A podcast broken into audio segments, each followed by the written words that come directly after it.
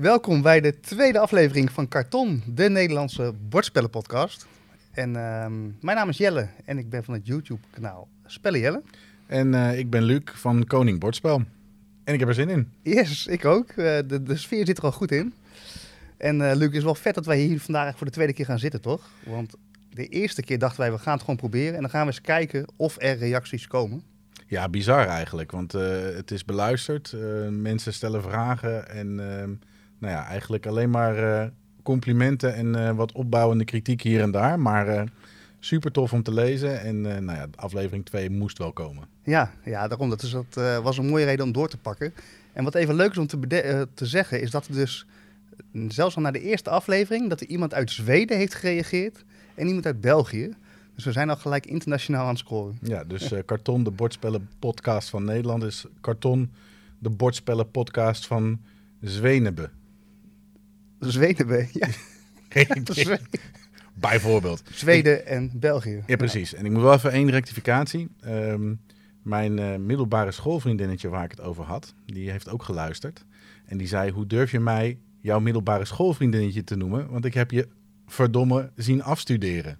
Dus sorry Linda. Oh, dus jullie zijn eigenlijk langer doorgegaan. Ja, misschien niet qua relatie, maar wel qua dat jullie elkaar kenden. En misschien ook wel spelletjes hebben gespeeld. Zeker, ze vond zich tekort gedaan, dus bij deze. Nou, die is dat mooi rechtgezet. Precies. Hey, maar wat gaan we vandaag doen? We gaan het over een aantal dingetjes hebben. We hebben weer een aantal nieuwtjes voor jullie waar we het over gaan hebben. Uiteraard gaan we wat doen met de vragen die jullie ons gesteld hebben. Maar zoals aangekondigd gaan we het hebben over fillers. Wat de definitie van de filler is. We gaan natuurlijk weer een match-up, een battle doen. Onze top 3. En we gaan jullie weer betrekken bij aflevering 3. Want die moet er ook wel komen, toch Jelle? Ja, daar gaan we natuurlijk voor.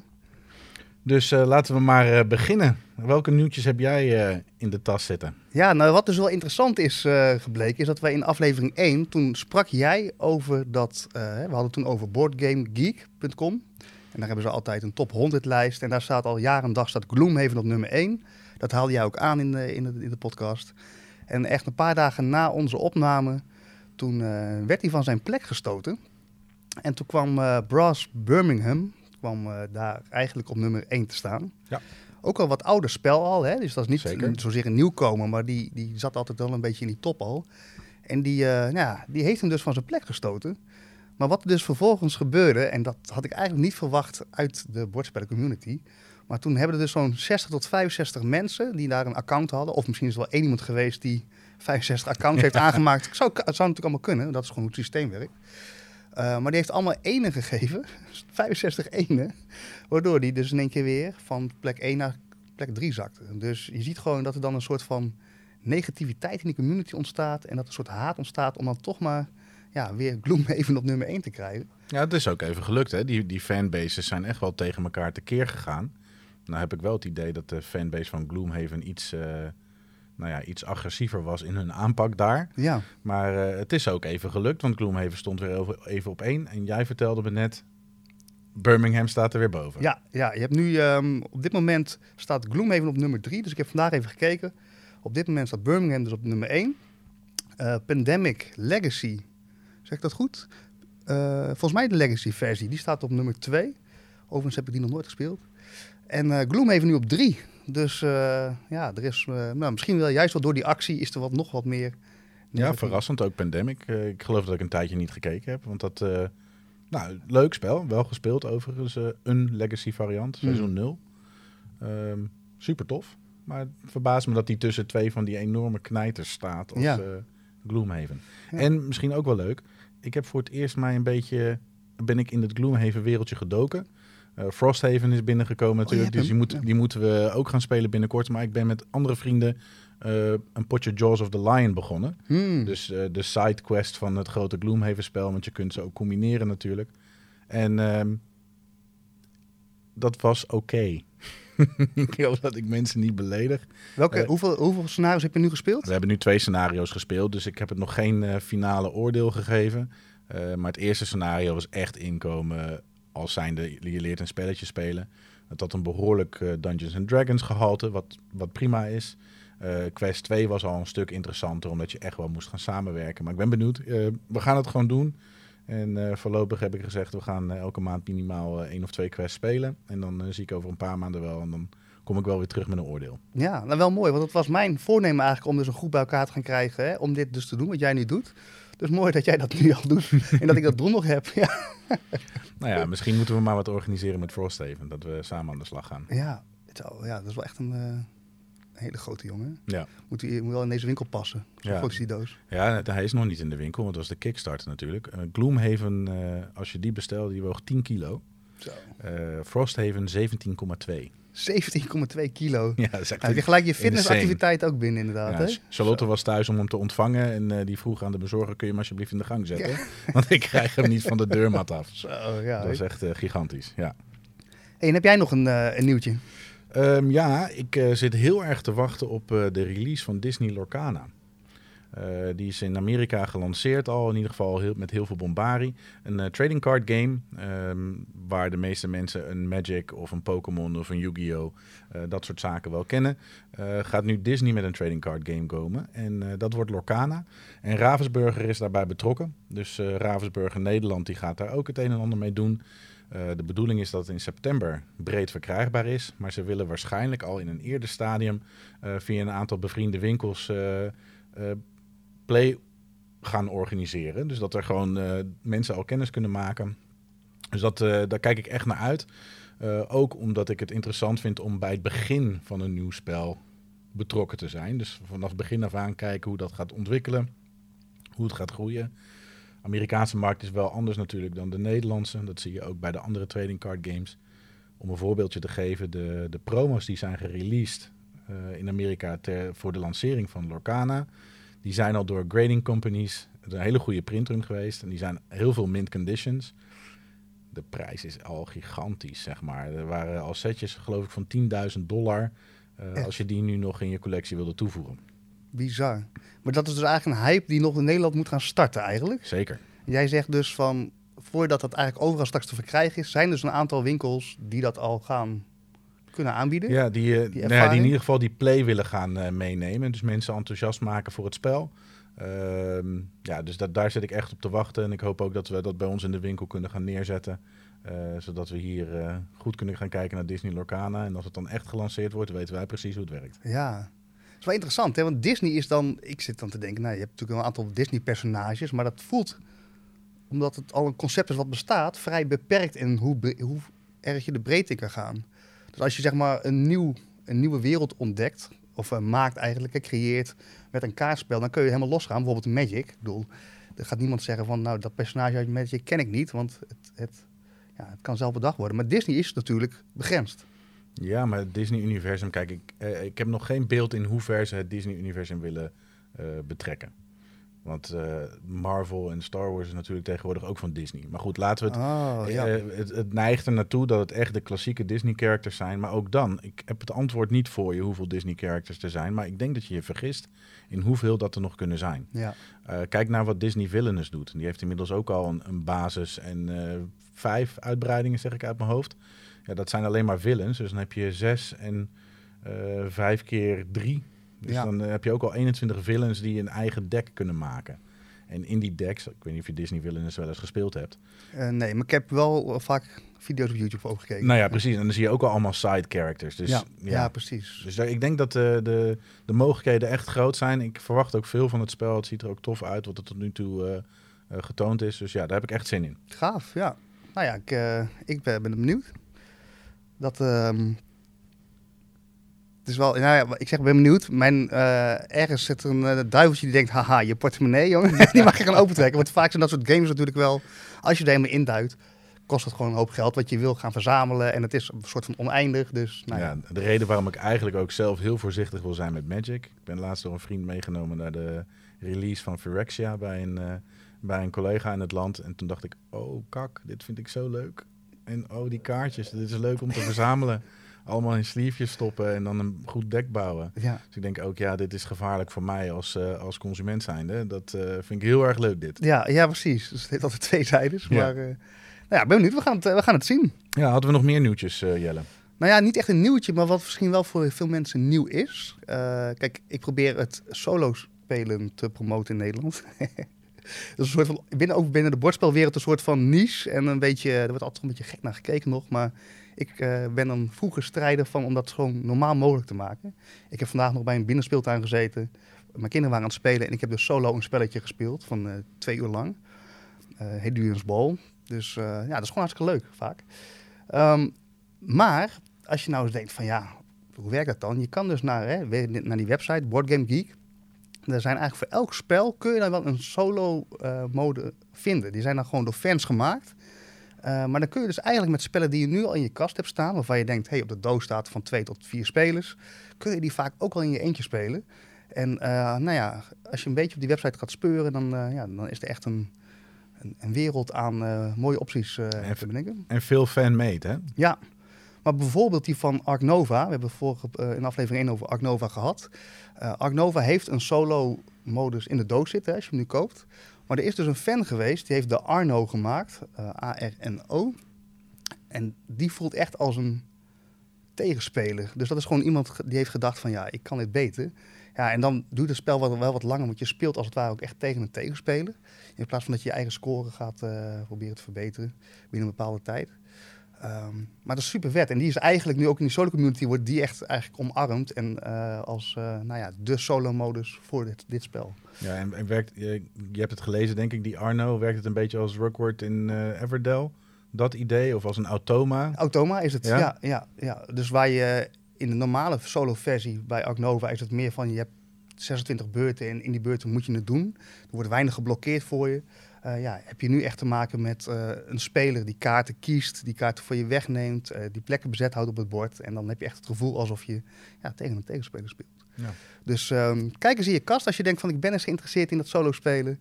En dan is eigenlijk voor elk spel al een mooie modus te vinden. Ja, ik beloof je, ik ga die uitdaging aan. Ik ga ook, voordat we de volgende aflevering doen, ga ik 1 of 2 spellen, grotere spellen, solo proberen te spelen.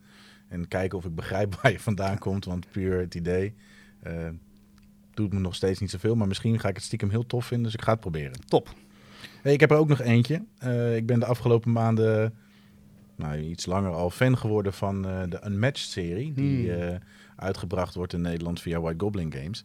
En buiten het feit dat daar iedere keer hele toffe karakters en nieuwe sets bij komen. En ja, ik zou ook graag de Bruce Lee en Deadpool willen hebben. Maar die gaan waarschijnlijk weer de kluis in bij Restoration Games. Maar er is wel iets aangekondigd. Er gaat Unmatched Adventures aankomen. Tales to Amaze. En dan gaat geen idee nog waar het spel dan, welke kant dat dan op gaat. Maar het lijkt me wel super tof dat er een andere dynamiek in dat spel komt. Dus een avonturenspel waar je dus misschien wel door scenario's heen moet. Mm. Dat is het gevoel wat ik een beetje ga krijgen. Super vet. En trouwens, dan als we het toch over Unmatched hebben. Ze hebben aangekondigd nu dat Cobble and Fog en ik zeg uit mijn hoofd Roodkapje waarschijnlijk ook de kluis ingaan. Wat betekent dat ze dus als de printrun klaar is, die ook voorlopig niet gaan uitbrengen. Want dat betekent dat ze de kluis ingaan. We doen de deur dicht. Wij hebben de rechten. Maar niemand anders kan een printrun gaan uitbrengen. Omdat we hem toch enigszins gelimiteerd willen houden. Aha. En datzelfde hebben ze al gedaan met de Marvel-versies die ze uitgebracht hebben. En de Jurassic Park-versies die ze uitgebracht hebben. En natuurlijk de eerder genoemde Bruce Lee en Deadpool. Die richten zich ook een beetje op de collectors. Maar ja. Maar als je dus inderdaad dan compleet wil, dan moet je eigenlijk nu actie ondernemen. Want anders dan heb je dus kans dat je buiten de boot gaat vallen. Ja. Ah. Nou, tijdens het Nederlands kampioenschap Unmatched, gewonnen door Bill van de Dobbelsteen in Den Bosch. Die is Nederlands kampioen geworden op het spellenspectakel. Wij hadden hier ook een voorronde en daar speelde Maurice mee. En Maurice die heeft ook de volledige Unmatched collectie compleet. Dus die kwam zeg maar met 3 kilo doos aan. Met al die kaartensets en de miniaturen. En heel tof. En het wordt zo goed ontvangen dat er ook op verschillende plekken binnenkort weer toernooitjes georganiseerd gaan worden. Mm. Dus dat, Unmatched. Je hebt hem volgens mij nog niet geprobeerd. Jawel, want ik heb Cobble and Fog een keer voor jou geleend. En daarna heb ik hem gewonnen. Dus ik heb hem thuis. En ik heb hem ook al meerdere keren gespeeld. En tof spel. Ook met mensen die het thema niet direct denken van het is wat. Die vonden hem wel gaaf. Maar ik moet je eerlijk zeggen, jij zegt nu die Adventures. Mm-hmm. Je hebt hem hier op je telefoon, zie ik de artwork op die doos. Ja, daar word ik wel heel blij van hoor. Dat is misschien wel het sausje wat ik nodig heb om het nog meer te gaan waarderen. Ik zal wel even een stil op YouTube filmpje erbij plakken. Dan kunnen mensen het ook zien. Ja, dat ziet er veelbelovend uit. Ja, dus dat. Dus dat voor de nieuwtjes. Maar, zoals we eerder zeiden, het werd goed ontvangen. En we hebben echt behoorlijk wat vragen binnengekregen. Dus jij geeft je laptop even een slinger, want die is toch op screenshot gegaan. Maar we hebben een aantal vragen van de luisteraars. En de eerste vraag die heb ik voor jou, Jelle. Guido van Hout die wilde namelijk weten, waarom heten wij eigenlijk Karton? Ja, Guido stelde inderdaad die vraag. En toen dacht ik, wat goed dat hij die vraag stelt. Want eigenlijk hadden we dat even moeten vertellen. In de eerste aflevering, toch? Ja. Maar nou, eigenlijk hoe snel ons idee om dit eigenlijk op te starten. En wij zijn een beetje alle twee van die mensen van, oké, het klinkt gaaf. We worden er blij van. We gaan het doen. En volgens mij op die dag zelf dachten we nog van, ja, wat voor naam gaan we eigenlijk onze podcast geven? En toen dacht ik van, wat kan je dan bedenken? En wat ik dus interessant vind, hou je van rapmuziek? Ja. Ik dus niet. Maar ik vind wel de rapcultuur vet. Interessant. Dus ik luister wel eens naar Rookworst. En alleen al het feit dat je je podcast, en dat is een podcast over rapmuziek, door Hef is dat. Een rapper, dacht ik, ja, wat vet. Gewoon één naam, Rookworst. En iedereen denkt, waarom noem je podcast Rookworst? En toen dacht ik, ja, zoiets lijkt mij dus ook vet. Dus Karton, want we zitten hier nou ook in jouw winkel. En eigenlijk, ik wil het niet denigrerend zijn, maar eigenlijk verkoop je natuurlijk gewoon heel veel karton en plastic. Absoluut. Ja, toch? Dus dat karton is toch wel de basis eigenlijk van elk spel. Elk bordspel in ieder geval. Ja, dat zijn wel geen gekke gedachten, hè? Want dat is ook gewoon zo. Ravensburger noemt zichzelf handelaar van oud papier, omdat hun grootste omzet puzzels zijn. Ja, en eigenlijk is dat gewoon niets anders dan laagjes papier met een print erop en gestanst in een doos en klaar. Precies. Dus ja, dat is het ook. En toch worden wij zeker, maar volgens mij ook de mensen die luisteren, enthousiast van al dat karton en plastic. Precies, ja. Dus volgens mij als je gewoon één pak het woord hebt, karton, ja, dat, voor mij is dat wel pakkend voor de podcast. En Guido zei overigens dat hij het ook een vette naam vond, dus het... kwam ook vanuit een positieve hoek van, wat gaaf, hoe zijn we erop gekomen? En ik zit nu te denken, Luc, dat als wij straks op aflevering 50 zitten en wij zijn dus de wereldwijde grote podcast, dan is ook zeg maar die tatoeage van het logo van Karton wat we hebben, die kunnen we wel op onze kuit tatoeëren, zeg maar. Maar als we bijvoorbeeld een hele lange naam hadden gehad, dan moet het helemaal op je rug. Maar Kleine tatoeage zo op je kuit. Ik heb nog nooit... Heb jij een tatoeage eigenlijk? Ja, ik heb er genoeg. Oh. Ik zou het niet erg vinden, hoor. Kom maar. Maar dan zie ik zo'n logotje karton. Dus het is ook nog praktisch voor als je ook nog een tatoeage wil. Goed punt. Maar we gaan wel op een andere aflevering een keer over je tatoeages praten. En nog één dingetje, hè, want jij noemt de rapcultuur is tof. Tip voor jou, maar iedereen die zich ook interesseert of het misschien een keer een kijkje wil nemen in de rapcultuur. Brainpower die gaat theaters rond op dit moment. En die gaat niet optreden. Want het blijft een enorm goede woordkunstenaar. Echt een hele toffe in de Nederlandse rap scene. Maar hij gaat het hebben over de geschiedenis en de rapcultuur. En hij geeft dus gewoon in zijn theatershow 1,5 uur college. Waarbij hij zelf van tevoren tegen het publiek schijnbaar zegt. Mijn zus zat erbij, dus die heeft gezegd, je moet gaan. Ik ben nog niet geweest. Geeft hij aan van officieel duurt het zo lang. Maar ik weet van tevoren al, dat gaan we niet redden. Dus, en die is zo gepassioneerd over die rapcultuur. Dat hij je helemaal meeneemt in daar een kijkje. Maar goed, dat is een sidestepje. Ja. Hebben we nog meer vragen? Zeker. Dan hebben we wat vragen over een filler. Die ga ik even naar straks verplaatsen, want daar gaan we het zelf nog over hebben. Maar iemand uit België, Gauthier Klenewerk, als ik het goed uitspreek, die zei het volgende. Die zei, mijn vriendin speelt ook graag bordspellen, maar ze wil eigenlijk alleen spellen in het Nederlands spelen. En ik heb verschillende spellen op mijn wishlist staan, zoals Heat en Nemesis, maar die zullen waarschijnlijk niet vertaald gaan worden. Bestaat er een website waar we kunnen zien welke spellen vertaald gaan worden? Of komen jullie dit bijvoorbeeld via uitgevers te weten? En ik dacht, Luc, dit is jouw cup of tea. Ja, nou ja, ik weet niet of ik dat de vorige keer gezegd heb, maar ik heb zelf behoorlijk wat spellen vertaald in de woordspellenwereld. Het is uiteindelijk een numbers game. Het gaat om het geld. En het moet interessant zijn voor een uitgever om het spel in het Nederlands uit te brengen. Spellen die behoorlijk taalonafhankelijk zijn. Ja, dat is meestal niet zo interessant om een nieuwe printrun van 10.000 of 20.000 stuks te gaan doen. Dus het moet wel echt iets meebrengen voor ze. En het moet ook een uniek iets kunnen zijn. Iets wat mij verbaast is dat Disney Villainous, waar we het toen straks over hebben. Als ik het voor het zeggen had gehad bij Ravensburger, was ik daar meteen opgesprongen voor een Nederlandse vertaling. Behoorlijk taalzwaar spel. Disney-fans genoeg. Die zou ik echt hebben willen doen. Nou, Ik heb het ook wel eens bij ze gezegd. Dus als jullie luisteren, dan... ik sta er nog steeds voor open om daar een vertaling voor te doen. Want ik denk dat dat echt gaaf is. Nou, we hadden het de vorige aflevering natuurlijk over Heat. Nou, en daar wordt ook naar gevraagd. Heat gaat door Asmodee, omdat die de eerste contacten van Days of Wonder zijn, gaat die ook vertaald worden en die wordt half mei ongeveer verwacht. Ja. Ik zeg er wel bij verwacht, want op het moment zijn verwachtingsdata niet wat ze zijn. Nee, maar goed, dat is dus wel goed nieuws, want hij geeft er zelf aan, nou Heat, dat zal wel niet gebeuren, maar goed nieuws, die gaat wel gebeuren. Ja, en Nemesis was de andere waar hij naar vroeg, hè.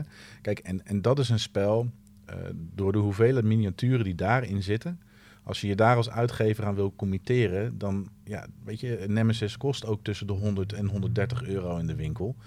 Dan kun je nagaan dat als je daar een printoplage van minstens 10.000 stuks tegenaan moet kwakken, dat je behoorlijk veel moet investeren. Ja, en bij dat soort spellen is het de vraag, is dat spel toegankelijk genoeg voor de brede spellencommunity om genoeg te kunnen verkopen? Want daar gaat het dan uiteindelijk een uitgever om. En waarschijnlijk is het antwoord bij Nemesis nee. Dat zou me erg verbazen, maar ik moet eerlijk zeggen dat Heat me ook verbaast, omdat het spel zelf vrij taal onafhankelijk is. Dus het gaat in mijn ogen dan voornamelijk om de spelregels. Ja, want dat is inderdaad bij Heat zo. Het is eigenlijk, ben je helemaal niet bezig met taal, behalve inderdaad als je de spelregels gaat lezen. En verder staan er gewoon cijfers op en ja, is het eigenlijk heel erg overzichtelijk. Ja, en dat boekje heb je niet nodig, want je kijkt gewoon naar je speluitleg. En dat je kunt helemaal, ja, dat helemaal. Goeie plug. Lekker, ja. Nee, helder. Camille Kuiper had ook een vraag. En die vind ik ook wel interessant. En ook leuk dat die vragen ook in deze breedte worden gesteld. Want die zegt het volgende. Wij spreken thuis veel Portugees, omdat mijn vrouw Braziliaanse is. En veel van onze vrienden zijn Braziliaans en Portugees sprekend daardoor. En de bordspellen waarmee ze dan komen zijn helaas niet zo leuk. En dan noemt hij Uno of Skippo. Sorry voor de mensen die dat juist hele geweldige spellen vinden. Maar die zegt dus, welke fillers raden jullie aan waar geen tekst aanwezig is? Dus eigenlijk taal onafhankelijk zijn. En als aanvulling, want hij wil graag dat wij hem dus daarmee helpen om de bordspellenpassie ook in die Braziliaanse gemeenschap over te krijgen, zeg maar. Dus twee dingen die er voor mij in deze vraag zitten, die ik eigenlijk alle twee even wil benaderen. Eén is inderdaad taalonafhankelijkheid, heb je daar ideeën over. Maar ook even het stukje cultuur, landen, bordspelervaring. Laten we even bij de eerste stap beginnen. Als je het hebt over fillers die taalonafhankelijk zijn. Ik denk dat de lijst oneindig is. Zeker op het moment in het geval van hen dat ze in ieder geval één Nederlands sprekend iemand hebben. En die dus de verantwoordelijkheid kan nemen voor het spel uit te leggen. Kun je oneindig veel spellen spelen. Het gemiddelde dobbelspel heeft met cijfertjes te maken. Er staat verder geen taal op. Of het nou Quicks of Clever of Keer op Keer is. Dat kan allemaal. Dat geldt ook voor heel veel kaartspelletjes. Ik bedoel, als je de mind niet taal onafhankelijk vindt, dan weet ik het ook niet meer. Ik bedoel, je spreekt helemaal niet. Dus dat is wel het ideale spel dan. Ja. Oh, lekker rustig. Ja. Nee, maar daar zijn legio aan mogelijkheden. De vraag is, volgens mij zit die iets dieper. Want de fillers zijn natuurlijk de gateway om mensen een klein beetje te enthousiasmeren die denken van, nou, een spel op tafel van 1,5 uur, daar heb ik niet zo'n zin in. Ja, dus je moet op een gegeven moment die brug bouwen. En dat begint misschien met een leuk spelletje als een Skippo of Uno. Wat natuurlijk nog steeds door heel veel mensen gespeeld worden. En uiteindelijk wil je het ietsjes complexer maken. Wat ik leuk vind van een meertalig gezelschap, is dat je natuurlijk juist ook bewust een taal kan kiezen waar taal een rol speelt. Een collega van mij, die komt uit Liverpool. En ik ken haar al meer dan 20 jaar. We hebben samengewerkt in de VS. Zij is naar Nederland gekomen om bij mij op de hogeschool te gaan werken. En zij wilde dus ook een beetje Nederlands leren. Toen zei ik, nou, dan gaan we beginnen met codenames. Je woordenschat opbouwen. Ik bedoel, het vergt natuurlijk wat voorbereiding. Want je moet alle woorden die je op tafel legt wel eerst weten wat het betekent. Ja. Maar dan kun je het gaan spelen. Nou, als je volgens de hint in het Engels geeft, dat maakt natuurlijk niet uit. Want je bent met taal bezig. Ja. Nou, dus zo kun je het eigenlijk ook gaan inzetten juist. Stellen, om juist die brug te slaan. Ja, dat is het mooie. Kijk, ik ben talendocent. Ik ben docent Engels eigenlijk. Eigenlijk, dat is gewoon mijn vak.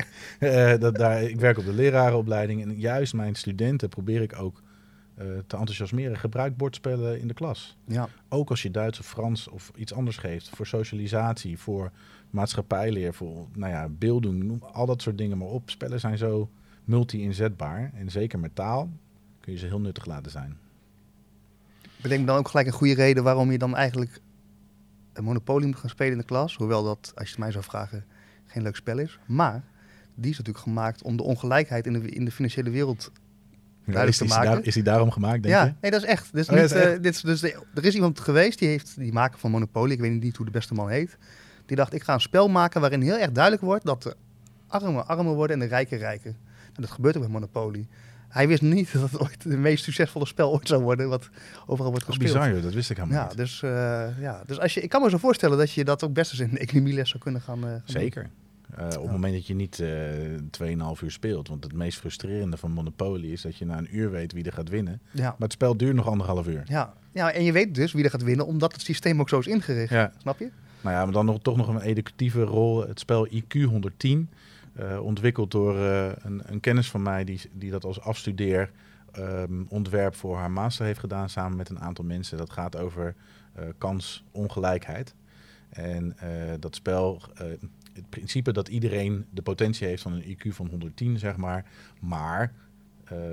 de maatschappij waar je uit voortkomt, allerlei randvoorwaarden spelen een rol of je die potentie weet te bereiken. Supermooi spel die je meeneemt in de basisschoolleeftijd, middelbare schoolleeftijd en de studieleeftijd over wat het doet als je een bepaalde achtergrond hebt. En dat je dan dus ook minder kansen krijgt. Ja, en is het een spel wat wij spreken hier, wat je hier kunt kopen? Of is nee, ze brengen het zelf uit. Ah, ja. Ze proberen het vooral, ik heb hem wel hier liggen overigens, maar het is meer omdat ik het gewoon heel tof vind om zo'n product te hebben. Ja. En het moet ingezet worden op scholen. Ja. Daar zit die leerkracht. Daar is die echt voor gemaakt, ja. Hey, en dan nog eventjes die tweede laag, want dat is dus dat stukje, hè? Mensen dus blijkbaar in Brazilië die houden van skibbo en meer die kleine spelletjes, of misschien is het alleen die groep. Maar ik merkte bijvoorbeeld, ik heb dus afgelopen zondag hier weer een bordspelenmiddag georganiseerd. En toen kwamen er er waren heel veel mensen, een stuk of 40. En toen kwam er op een gegeven moment een wat oudere vrouw naar mij toe en die zei, hebben jullie geen Rummikub? En die hadden wij niet liggen, die is zelf even snel thuis gaan halen. Maar toen dacht ik wel van, dit is wel typisch Nederlands volgens mij. Hè? Hoe we zijn opgegroeid in die bordspelencultuur is toch... Monopoly zeggen we net, hè? Als kind hebben we die vaak gespeeld. Maar toch, Rummikub is toch misschien wel het meest... Ja, Nederland, Rummikub, ik weet niet, dat koppel ik aan elkaar. Is toch een beetje met je opvoeding krijg je dat mee of zo? En jij bent opgegroeid in Amerika. Nou, niet opgegroeid, ik heb er een groot gedeelte van mijn leven gewoond. Mm-hmm. Maar wel vanaf mijn 19e en dan af en aan. In Amerika is dat ook wel zo, hoor. En, ook Rummikub heb ik zeker ook in Amerika langs zien komen, absoluut. De Amerikaanse bordspellenwereld en de Europese bordspellenwereld... die kun je niet helemaal met elkaar vergelijken qua wat het aanspreekt. Collectibles blijft een groot onderdeel van de Amerikaanse behoefte. Alles wordt gegrade. Ja. Dus je kunt PSA, een grading company, als je daar iets naartoe stuurt... ze stoppen het in plastic in een doosje, ze gooien er een label op wat de waarde is. Of in ieder geval hoe zij hem vinden tegenover alle anderen die uitgebracht zijn, zeg maar. En dan kun je hem gaan verkopen of verzamelen of in een kluis stoppen. Hetzelfde wat in Nederland nu een beetje gebeurt met Lego sets. Dus dat je one to store, one to play. Eentje mag je mee spelen, maar die andere zet je gewoon in de hoek om te bewaren. In de doos. En dat is wel het grote verschil tussen Nederlandse bordspelers over het algemeen en Amerikaanse. Maar loop een Barnes & Nobles of een Walmart in en je vindt ook echt de klassiekers. Pim Pam Pet heb ik nooit gezien. Pim Pam Pet. Pim Pam Pet. Ja, die volgens mij iedereen vanaf zijn 12e speelt met Pim Pam Pet met vieze woorden of zo. Ja. Ja, precies. Dat is ook een stukje opvoeding eigenlijk, weet je, wat gewoon bij zit. Ja. Nee, maar met mijn oma, we hadden de vorige keer, waarom zijn we in bordspellen beland? Ja, rummikuppen met mijn oma. Ja. En vals spelen, dat ze denken. Ja.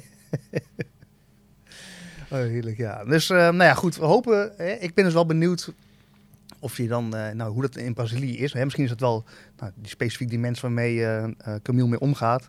Maar ik heb geen idee hoe de bordspellencommunity daar wordt beleefd. En misschien kunnen we inderdaad ze nog wel wat meegeven qua mooie titels. En Ja, en volg ook. Ik heb zeker in Portugal, Brazilië en Spanje op Instagram wel een aantal kanalen die je kunt volgen. En dan kun je natuurlijk ook snel kijken, is er een versie die zowel in het Nederlands als in het Portugees verkrijgbaar is? Want mijn eerste gedachte was, Portugal is niet zo'n hele grote afzetmarkt. Dus die zijn afhankelijk waarschijnlijk van meertalige versies. Volgens mij zit er ook een Portugese handleiding in zo'n taco, cat, goat cheese, pizza, om maar wat te noemen. Maar toen dacht ik, oh ja, Brazilië, dat is natuurlijk een megaland. Ja. Dus geen idee wat voor uitgevers daar nog in spelen. Maar ja, volgens mij als je daar bij Instagram gaat kijken of op Google even je best doet, moet je misschien wel wat dingen vinden. En uiteindelijk de vraag, taalonafhankelijke fillers. Volgens mij gaan we er een aantal noemen zo die allemaal taalonafhankelijk zijn. Mijn top 3 is sowieso taalonafhankelijk. En die van mij ook. Ja, dus blijf vooral nog even luisteren. Ja. Oké, nog één laatste vraag. En dat is eigenlijk een hele concrete. Hitster. Dat is een titel die heb ik ook voorbij zien komen bij het spellenspectakel. We hadden een grote stand daar volgens mij. En eigenlijk is de vraag, hebben jullie hier ervaring mee en hoe is de herspeelbaarheid van zo'n spel? Nou moet ik zeggen dat ik hem wel voorbij heb zien komen, maar ik heb hem nooit gespeeld. Ja, in de winkel is hij er net zo hard uitgevlogen als dat hij binnengekomen is. En momenteel is hij al een tijdje niet bestelbaar. Titel van Jumbo. Het enige wat ik ervan weet, en dan is dat misschien ook een klein antwoord op de herspeelbaarheid, is dat je gewoon heel erg met die tijdlijn gaat spelen van muziek. Dus je gaat met elkaar, leuk om met verschillende generaties om tafel te zitten, maar misschien ook soms heel erg leuk om met één en dezelfde generatie om tafel te zitten. En te kijken, hoe past die muziek nou in de tijdlijn van de afgelopen 100 jaar, zou ik maar zeggen. Ja. En dat is wat ik ervan meegekregen heb.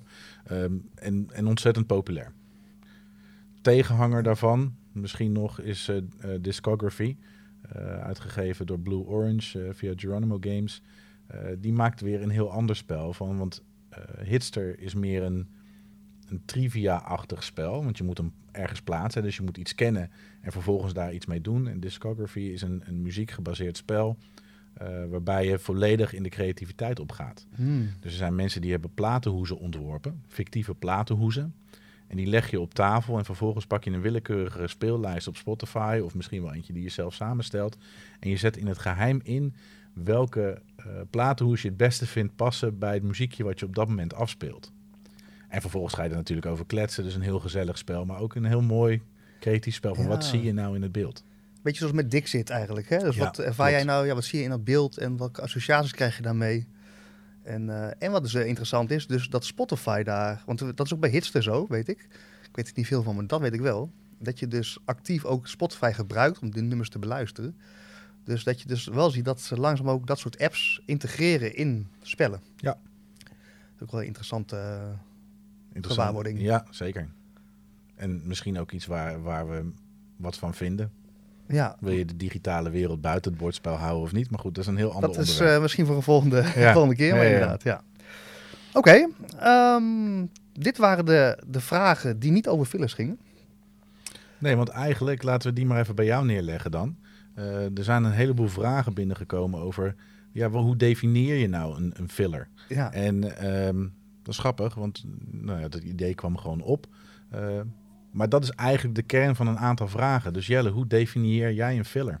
Nou, misschien wel even een leuke anekdote van iemand die dat in een mail had gezet. Ik weet even niet precies wie, maar die dacht dus ook van, wat is een filler? Dus die ging kijken. En die zat binnen no time in de cosmetische ingrepen. Dus waarschijnlijk ziet het er nu anders uit na het luisteren van onze podcast als een week later. Maar dat is inderdaad de goede, want wij spraken zo uit over een filler, hè, alsof dat iets vaststaands is. En toen ging ik daar ook eens even over nadenken van, wat bedoelen we daar nou eigenlijk mee? En als je het mij vraagt, is een filler een spel wat je kunt spelen en nog even nadat je een groter spel hebt gespeeld of even na het eten voordat je gaat slapen, hè, de kinderen gaan naar bed. Dus eigenlijk een spel wat niet langer duurt dan een half uur. Met heldere, korte regels. En ook niet een spel waar je dus heel erg lang bij goed na hoeft te denken. Dus die vrij luchtig wegspeelt. Tegelijkertijd, maar daar gaan we zo meteen wel in komen. Als je daar dan weer dieper in gaat duiken, dan kom je erachter dat die begrenzing eigenlijk helemaal niet bestaat. Want wanneer duurt een spel bijvoorbeeld maar een half uur? Want als wij een spelletje spelen, dan is dat misschien een half uur. Maar speel ik met iemand anders, dan ben je in één keer een uurtje bezig. En is het dan nog wel een filler? Dus dat is interessant. Maar als je het even bij mij puur sec vraagt, is het dus een spel 30 minuten... waarvan je weet zelf, het gevoel bij hebt van, als ik dat nu op tafel leg, kan ik dat nog even als een soort van toetje erna spelen of een voorgerechtje. Is dat een mooie beschrijving? Een voorgerechtje of een nagerechtje? Ja. Dus dan heb je één belangrijk kenmerk. En dat is de tijdsduur van het spel zelf. Ja. Dat is een belangrijk kenmerk. Het gemak waarmee je het weg kunt spelen. Dus de regels zullen dan ook vrij makkelijk te lezen moeten zijn. Mm-hmm. En jij moet er enthousiast van worden, aangezien je het een toetje of een voorgerecht noemt. Ja. De reden waarom we het hierover hadden, en dat is een toevoeging die ik dan wil doen, is dat we hadden het erover van ja, als bordspellenpodcast of als YouTube kanaal, je richt je heel snel op de grote mooie releases en de dingen die je op de beurzen ziet en waar wij spellennerds mega enthousiast van worden. Maar we moeten niet vergeten dat die spellenmotor die wordt draaiende gehouden door de kleinere spelletjes. Zeg maar de spelletjes tussen de 10 en 15 euro, met een beetje rek hier en daar.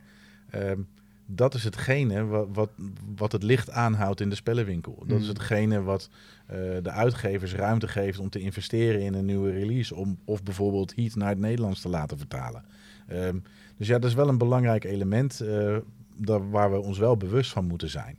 En ik zeg altijd, je kunt mij ook best bellen om gewoon een hele avond niks anders dan fillers te spelen. Ja. Gewoon een aantal uurtjes en dat we 6, 7 verschillende spelletjes spelen. Ik word er wel enthousiast van. Zeker, ja. Ja, en die definitie die bracht ik erbij, of die reden bracht ik erbij, omdat de gemiddelde persoon die een spelletje speelt, die wil een spelletje wat niet langer duurt dan 10 minuten om uit te leggen en niet langer duurt dan een half uur om te spelen. Hmm.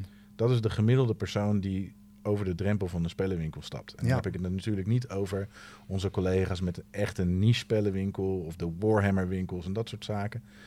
Maar de gezinswinkels, ja, die zullen zien dat fillers goed aftrek nemen. Ja, hey, en als je mij die definitie dan hoort zeggen, hoe ik hem ervaar, denk je dan van ja, daar sluit ik me bij aan of heb je daar zelf nog een aanvulling op?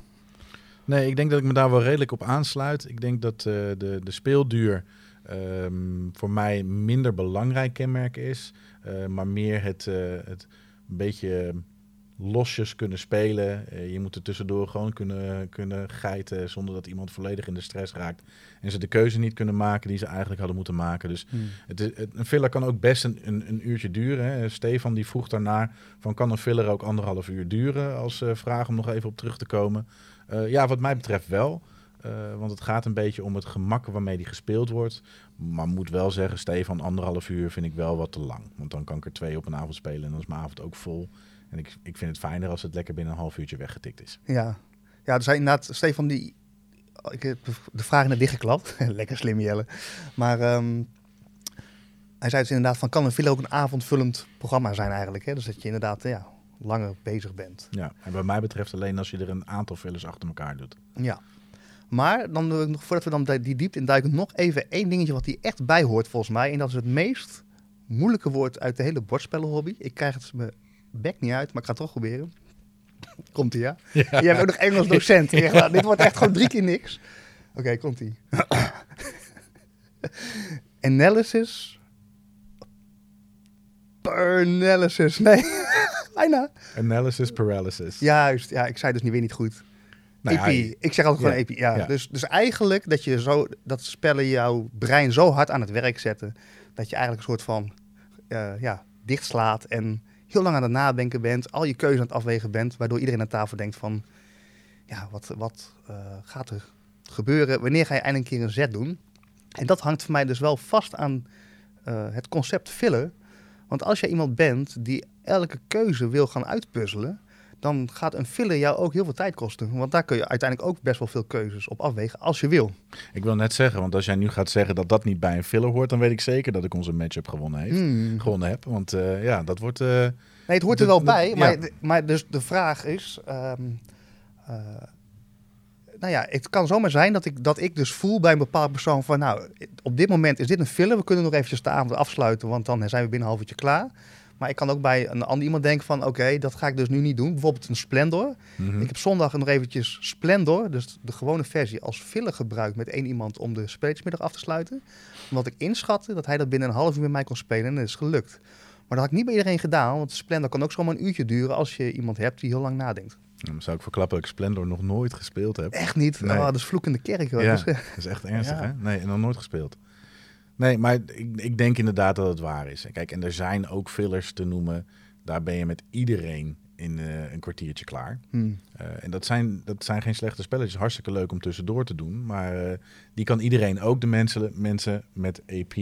kunnen prima dit spelletje in een kwartiertje wegtikken. Maar goed, die hebben wij volgens mij niet in onze matchup. En zeker ook niet in onze top 3. Want daar kunnen volgens mij bij al die spelletjes... kan er wel iets van stress ontstaan. Zeker, ja. Maar... Nog even de definitie. Het beperkt zich dus niet tot dobbel of alleen kaart. Of, nee, dat kan allemaal. Simpele regels, relatief korte tijdsduur om te spelen. En je brein hoeft niet compleet gefocust te zijn op het spel. Je mag ook gewoon tussendoor kletsen. En je kunt het ook nog spelen als je een drankje op hebt. Ja. Is nou, dat onze definitie? Ja, ik vind hem goed. Ja. Oké. Okay. Nou. Dan voelen we hem aankomen, toch? Ja, gaan we weer ninja geluiden maken. Je had de vorige keer wel echt een mooie in die edit. Ik hoorde hem terug. Woepsie. Ja, die. Dat is de Mortal, was echt vet. Dat is de Mortal Kombat, hè? Ja, als iemand staat te wankelen op zijn benen nog eventjes die enorme knal geeft. Ja. Fatality. Ja. Hey, maar ik ga het opnemen tegen jou. En ik ga het opnemen met, jawel, Dobbelland. Ja, het wordt Dobbelland tegen Clever. Laat even de camera zien. Dus dit is de match die wij gaan maken. Ja. Twee spellen die we beide kennen. Jij hebt mij een keer Dobbelland geleerd. Hè? Dus ik heb ervaring met Dobbelland. In het zonnetje, in de tuin. Precies. Jij zei, het is tijd voor een goede filler. We hebben hem wel als filler ingezet, inderdaad. Zeker. Hoe gaan we deze matchup nu doen? Want laten we anders even beginnen bij het thema misschien. Dat vind ik wel even een goeie. En dan laat ik beginnen bij mezelf zonder eerst gelijk de aanval. Ik begin gewoon eventjes mezelf te versterken. Ja? Ja. Ik zou niet gelijk met gestrekt been erin gaan. Clever, als je doosje ziet, stel je voor je komt hier de winkel in en je ziet zeg maar die neonkleuren. Er gebeurt wel iets. Ik kreeg hier wel een beetje dat Las Vegas gevoel bij. Ik ben nog nooit in Las Vegas geweest. Maar ik kan me zo voorstellen als ik in Las Vegas loop en ik kijk om me heen. Ik zie knipperende lampjes, geluidjes. Er gebeurt van alles. Je denkt, ik weet niet hoe dit werkt, maar ik wil op die knopjes drukken en dat. En mijn verwachting toen ik Clever voor de eerste keer zag, was dat ik die ervaring in een doosje zou gaan terugvinden. Ik dacht, dat is wel een moeilijke opdracht om het voor elkaar te krijgen voor de maker. Maar ik denk dus dat dat gelukt is. Dat je dus denkt van, er zijn verschillende categorieën. Je kunt daar bonus op halen. Hè? Die geluksmomentjes zitten erin. Dus als ik naar het doosje kijk, dus, hè, de naam Clever. Je denkt, oké, het is slim. Hè? Je moet daar... je krijgt er gewoon energie van. Dus ik dacht van... Maar hoort dat bij de definitie van een filler? Dat je er slim voor moet zijn? Nee, maar ik probeer nu... niet slim, maar... Ik denk wel... Kijk, we gaan het zo hebben over het Dobbelland. Ja, je voelt hem wel een beetje. Ja... Snap je? Dus ik vind wel wat deze als filler doet. Hè? Dus als je mensen hebt uit Brazilië die denken van... Ik heb geen idee wat het is, maar ik wil wel eventjes... zij worden waarschijnlijk ook al blij van dit doosje. Want ze denken, we willen op knopjes drukken. We willen bonussen binnenhalen. Vertel me hoe dit werkt. Zo, dat was Clever hoe het eruit ziet. Vertel jij eens over het Dobbelland. Ja, en de vorige aflevering kreeg ik op mijn donder... omdat ik de uitbreidingen van Flamme Rouge wilde gebruiken. Dus we gaan het alleen hebben over Clever... Geen dobbel zo clever, clever tot de derde macht of clever forever. De eerste... Precies. Ja. Overigens, klein nieuwtje voor het geval je het nog niet gehoord hebt. Er komt natuurlijk een Clever 5 uit. En 9&9 die volgens mij, ik weet niet of ze hem officieel gelanceerd hebben... maar die gaan een prijsvraag uitzetten. Als je kunt voorspellen hoe die gaat heten, dan krijg je hem gratis. Mijn voorspelling is high five. Of geef me de 5. Voor de vertalers. Ik ga er nog wel even over nadenken. Ja, maar Clever. Waarom heb ik Dobbelland gepakt? Heel simpel. Omdat ik denk dat hij ondergewaardeerd is. Omdat hij inderdaad, als je naar het doosje kijkt... Ik zal hem ook nog even laten zien... niet per se het meest sprankelende spelletje is wat je kunt zien. Sterker nog, het lijkt wel een ouderwets spelletje... wat misschien wel in de kast kan liggen. Maar waarom ik hem gepakt heb voor onze matchup is als volgt... Ik hou mijn spellen allemaal bij in de BoardGameGeek app. De Stats app. BGG Stats. BG Stats, whatever. Ja. Vorig jaar was dit mijn meest gespeelde spel in de BG Stats app.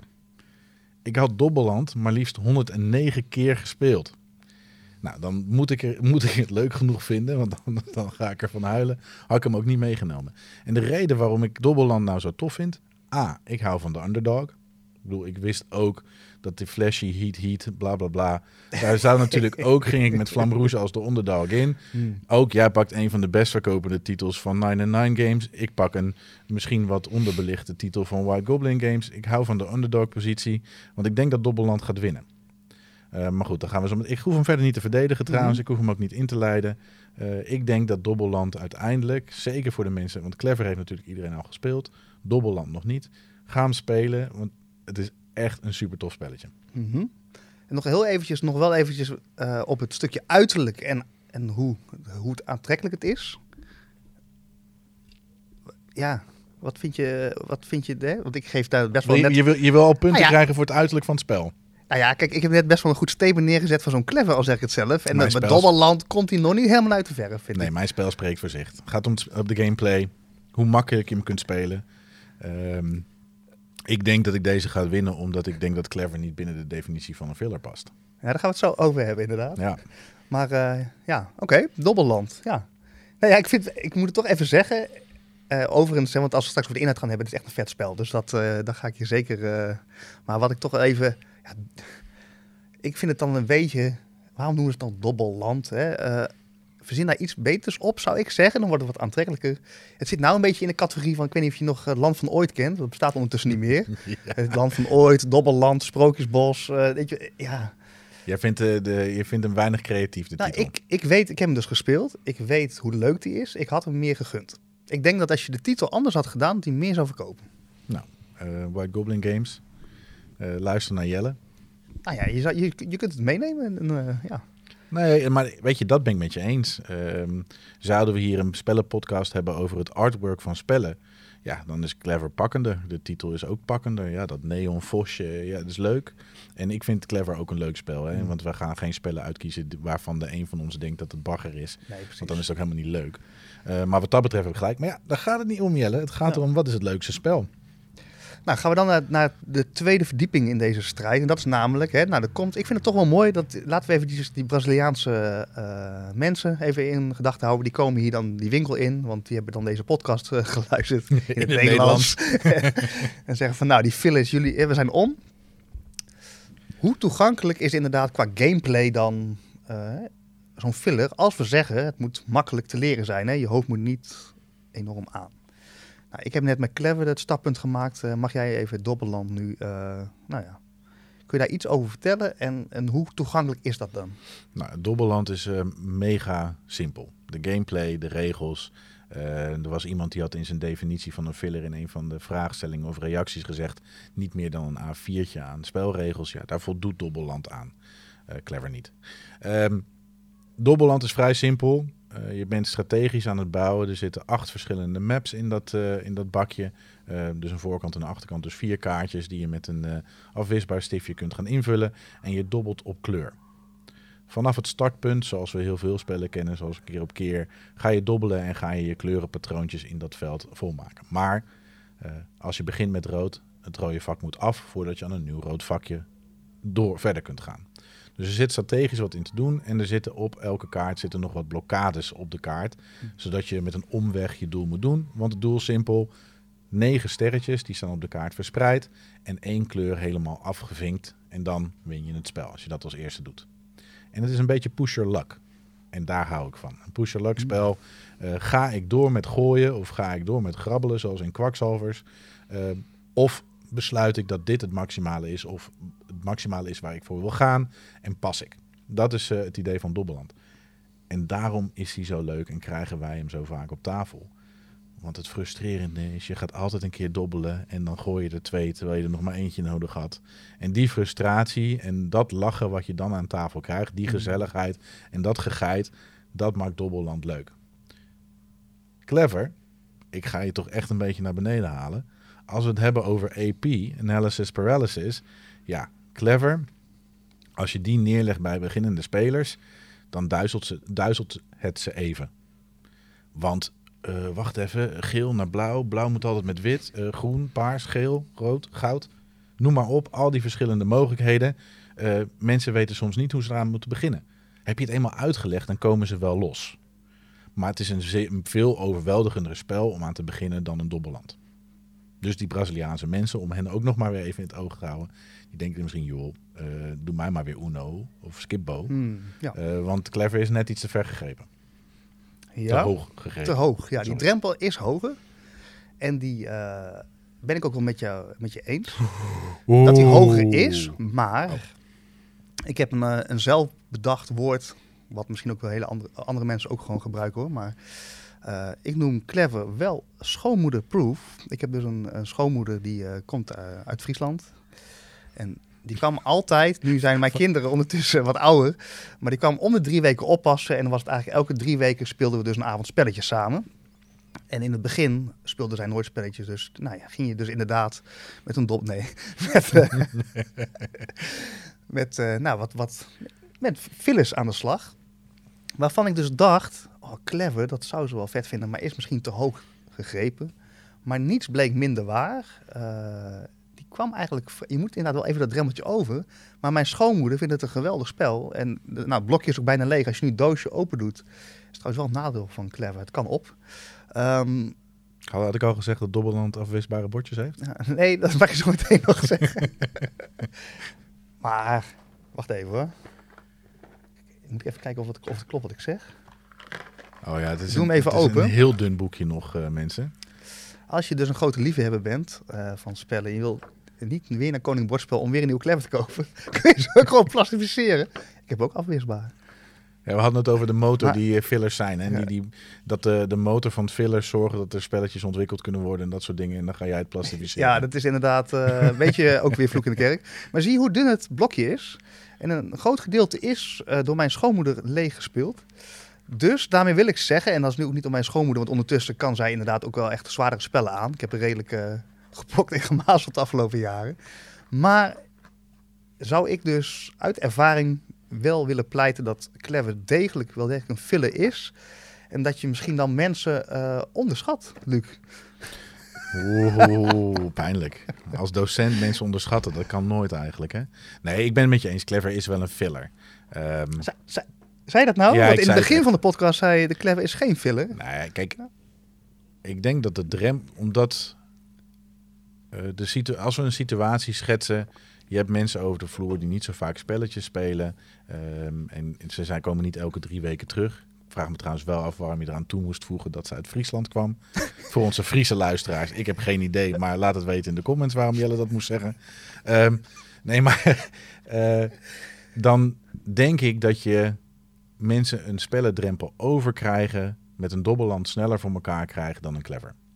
Omdat de uitleg korter is. Wil ik Clever aan iemand uitleggen en echt goed uitleggen, want er zit echt heel veel diepgang in Clever. Hmm. En daarom denk ik dat dat half uurtje, ik heb absoluut geen analysis paralysis, maar Clever in een half uurtje, dat redden we meestal niet hoor. Want ik ben wel een enorme niet-freak. Ik wil het perfecte lawine-effect wat een Clever kan meebrengen, wil ik voor elkaar krijgen. Dus ik wil op een gegeven moment dat ik een, weet ik veel welk cijfer gooi, en dat ik zeker 6, 7 kruisjes mag zetten. Dan heb ik hem lekker gespeeld. En dan moet je toch echt wat langer over nadenken, want je moet een aantal stappen vooruit. Ja, dat is waar. Wil je nog één keer dat jij kan het echt vet goed, man. Wil je nog één keer zeggen? Analysis paralysis. Ik wil echt de luisteraars ook uitdagen om gewoon voor de spiegel te gaan staan, morgenochtend als je wakker wordt. En dat je dat gewoon eens één keer uitspreekt. En dan ben ik benieuwd of het aan mij ligt, of dat het gewoon een lastig woord is, wie dat bedacht heeft. Ja, volgens mij is er een gat in de markt als je een goede psycholoog weet te vinden en die dan mensen bij elkaar brengt met analysis paralysis. Dat je een soort AA-meeting hebt voor AP, een AP-meeting. Hallo, mijn naam is Jelle, ik heb analysis paralysis. Ja, ik dus niet, maar ik ben... Maar Als je het maar voor jezelf toegeeft, dan is het helemaal niet zo erg. En ik speel met een aantal mensen en sommige mensen doen wat langer over hun beurten en ik zal niemand bij naam noemen. En sommige mensen die doen langer over hun beurt, niet per se omdat ze alles proberen uit te denken. Dat speelt ook wel mee, maar die zijn snel afgeleid. Mm. Wat ik namelijk kan doen als iemand afgeleid is in een spelletje, dan ga ik kletsen met een andere speler of ik moet mijn tijd ook vullen. Ja. En dan zijn ze afgeleid door wat er verteld wordt, waardoor die beurt nog langer duurt. Maar goed, dat terzijde. Ik ben Luc, ik heb geen analysis paralysis, maar ik wil je er met liefde mee helpen. Ja, ik kan het echt goed uitspreken. Ik zal het op je cv zetten. Ja. Een goede vuller van mijn PC, van mijn cv. Oké, maar goed.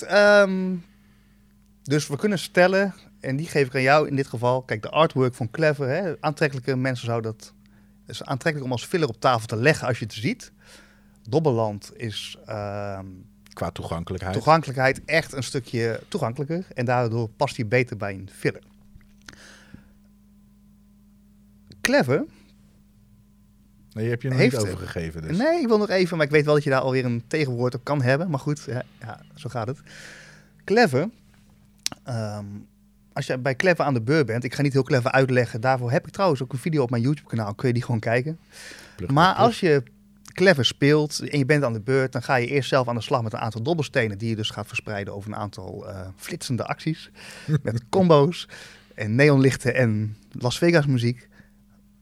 Maar daarna zijn al jouw medespelers ook aan de beurt.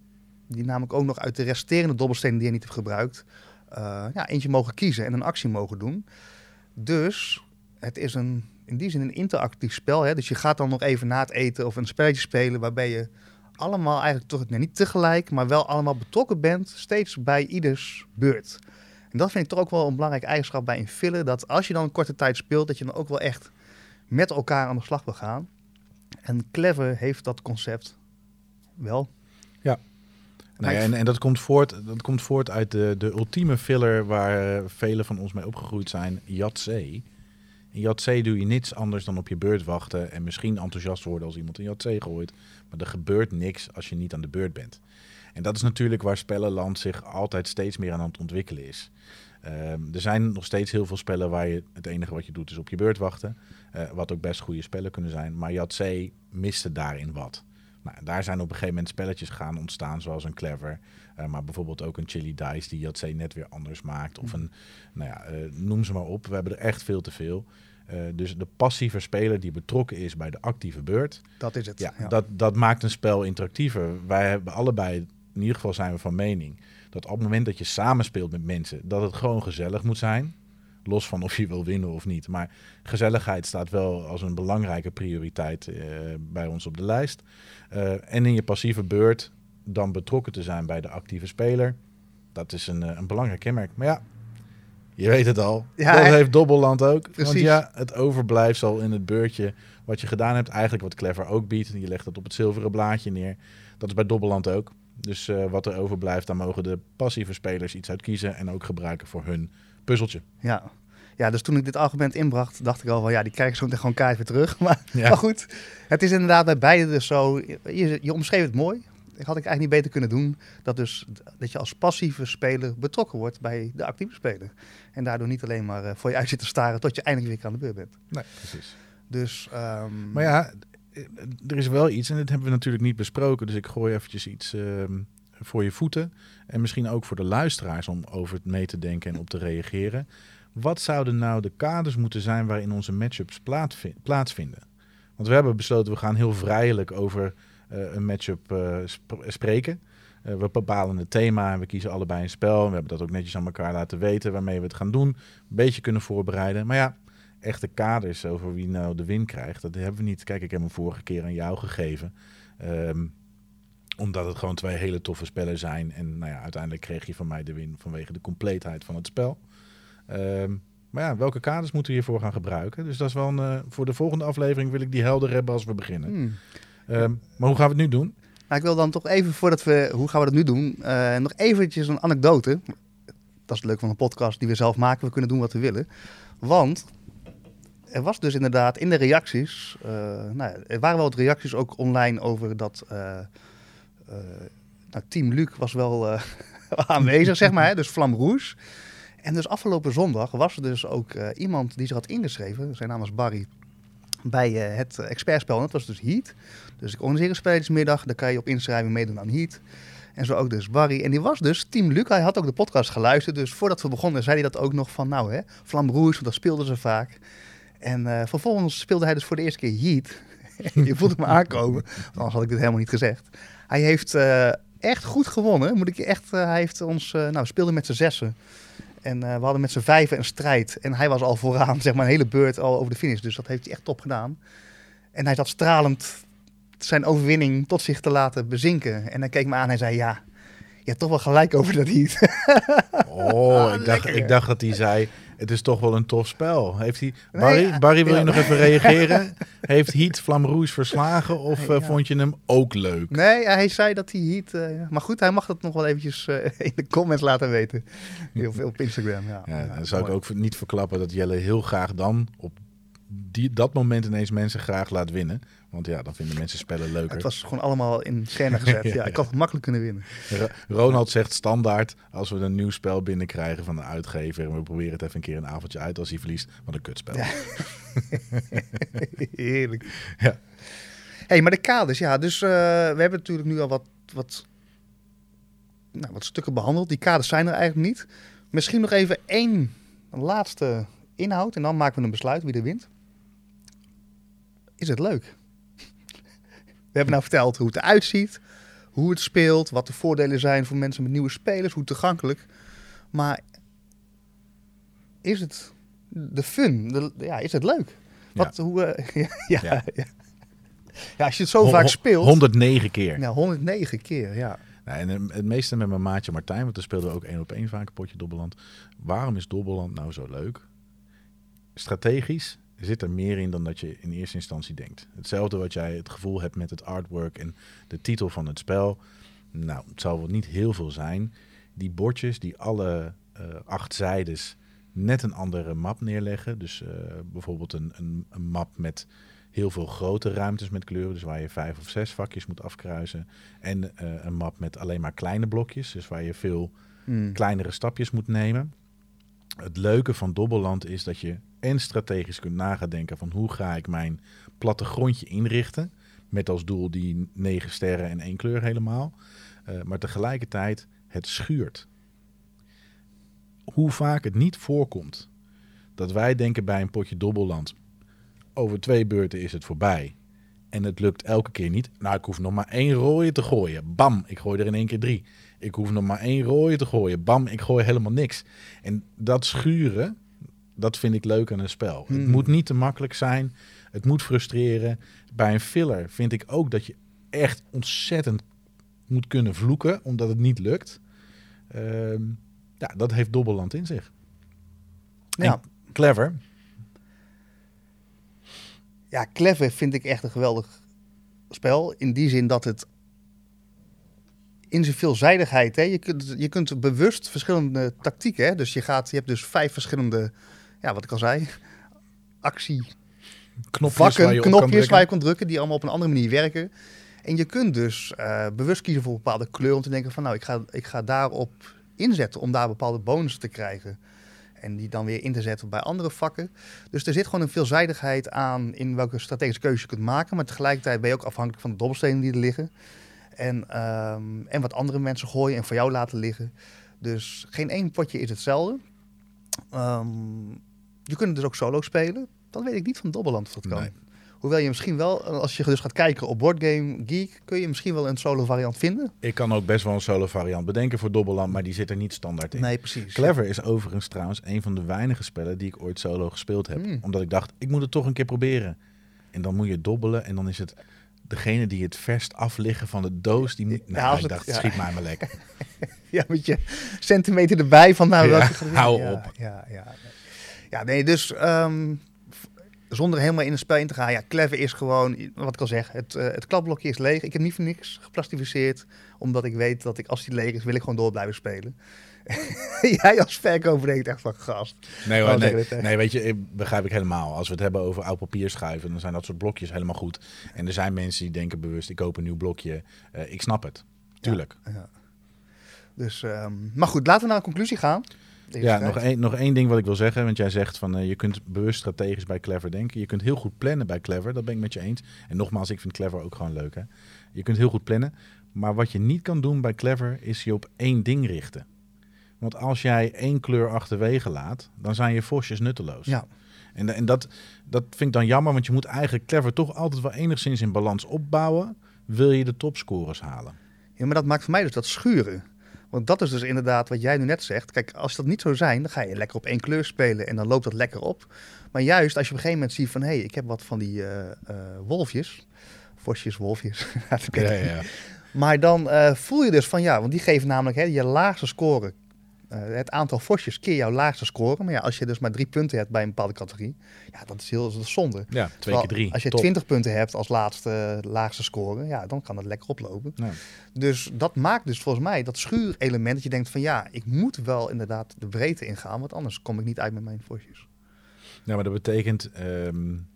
dat betekent dus ook dat je allemaal ongeveer een gelijke strategie zult moeten bezigen om met elkaar te strijden. Ja. En natuurlijk, we hebben het hier over fillers, dus dat vind ik helemaal niet zo'n enorm minpunt. Maar bij grotere bordspellen vind ik het wel fijn als wij een compleet andere strategie kunnen bezigen en toch bij elkaar in de buurt uitkomen qua scoren. Dan vind ik een spel wel echt... dat vind ik een mooie toevoeging aan een spel. Ja, mee eens. Ja. Maar goed, kaders. We hadden het wel over de kaders van een filler. Dus we hadden het over tijdsduur. We hadden het over toegankelijkheid. Dus hoe snel het spel is uitgelegd en hoe snel mensen aan de slag kunnen. En wat hadden we nog meer bedacht? Is het leuk? Nou, volgens mij conclusie, deze spellen zijn allebei leuk. En dat vinden we allebei ook oprecht. Toch? Zeker, ja. Ja. Tijdsduur. Ik denk dat de tijdsduur van Clever niet klopt. Nou ja, dat is dus met de vraag met wie je speelt. Ja, en ik denk dat het bij Clever dus... Ik kan best wel een potje Clever in een half uurtje wegtikken. Ja, maar het zal snel toch 3 kwartier duren. Toch wel. Precies. Ja, okay. En dus bij Dobbelland gebeurt dat alleen als je echt zulke vette megapech hebt. Ja. Anders is hij echt zo weggespeeld. Ja. En toegankelijkheid, ja, daar vind ik toch ook echt... Dobbelland is sneller speelbaar, is voor een breder publiek uitlegbaar. Ik ben het met je eens, maar ik vind dat niet per se onderdeel van onze kaart. Maar ik ben het met je eens dat Clever veel aantrekkelijker eruit ziet. Qua titel, qua artwork, dat ben ik helemaal met je eens. Maar Dobbelland, die kun je zo bij iedereen op tafel gooien. Jouw Friese schoonmoeder had die meteen echt met open armen ontvangen. Dan was dat blokje niet eens op geweest. Want dan had je gewoon op een gegeven moment de zwarte vlekken van de uitwisbare stift overal zitten. Ja. Hoewel, als je kleurenblind bent, heb je trouwens bij beide spel een probleem, zit na te denken. Ja, je wilde mijn spel al afwakkelen. Toen dacht, oh wacht. Voelde me, hè? Ja, ook Clever ook, ja. Nee. Nou ja, goed. Maar dat is inderdaad de conclusie. Ik denk dat deze gaat naar jou toe, moet ik je eerlijk toegeven. En dat is dan, als ik nu terugdenk, dat ik hem voor het eerst speelde. Dat was dus inderdaad bij jou. Volgens mij was het een van onze eerste ontmoetingen. Ja. Waarin we gewoon eerst gekletst hebben van wie zijn we. Nou, gewoon, en dat je zei van nou, laten we nog even, ook met Charlotte erbij, met z'n drieën eventjes een spelletje op tafel leggen. Nou, en toen was het zo Dobbelland en binnen no time hebben we het gespeeld. Dus inderdaad, als je het gewoon hebt over een filler, voor dat soort momenten, ja, dan gaat in deze strijd Dobbelland hem winnen als filler. Ja, en ik denk dat we van veel mensen het commentaar zullen krijgen dat deze conclusie, Clever heeft natuurlijk veel meer diepgang. Ja. Dat kan ik niet ontkennen. Ik denk dat Dobbelland meer diepgang heeft dan mensen het zullen geven in eerste instantie. Want het is echt wel leuk om te bedenken hoe je bepaalde kaarten kunt aanvallen.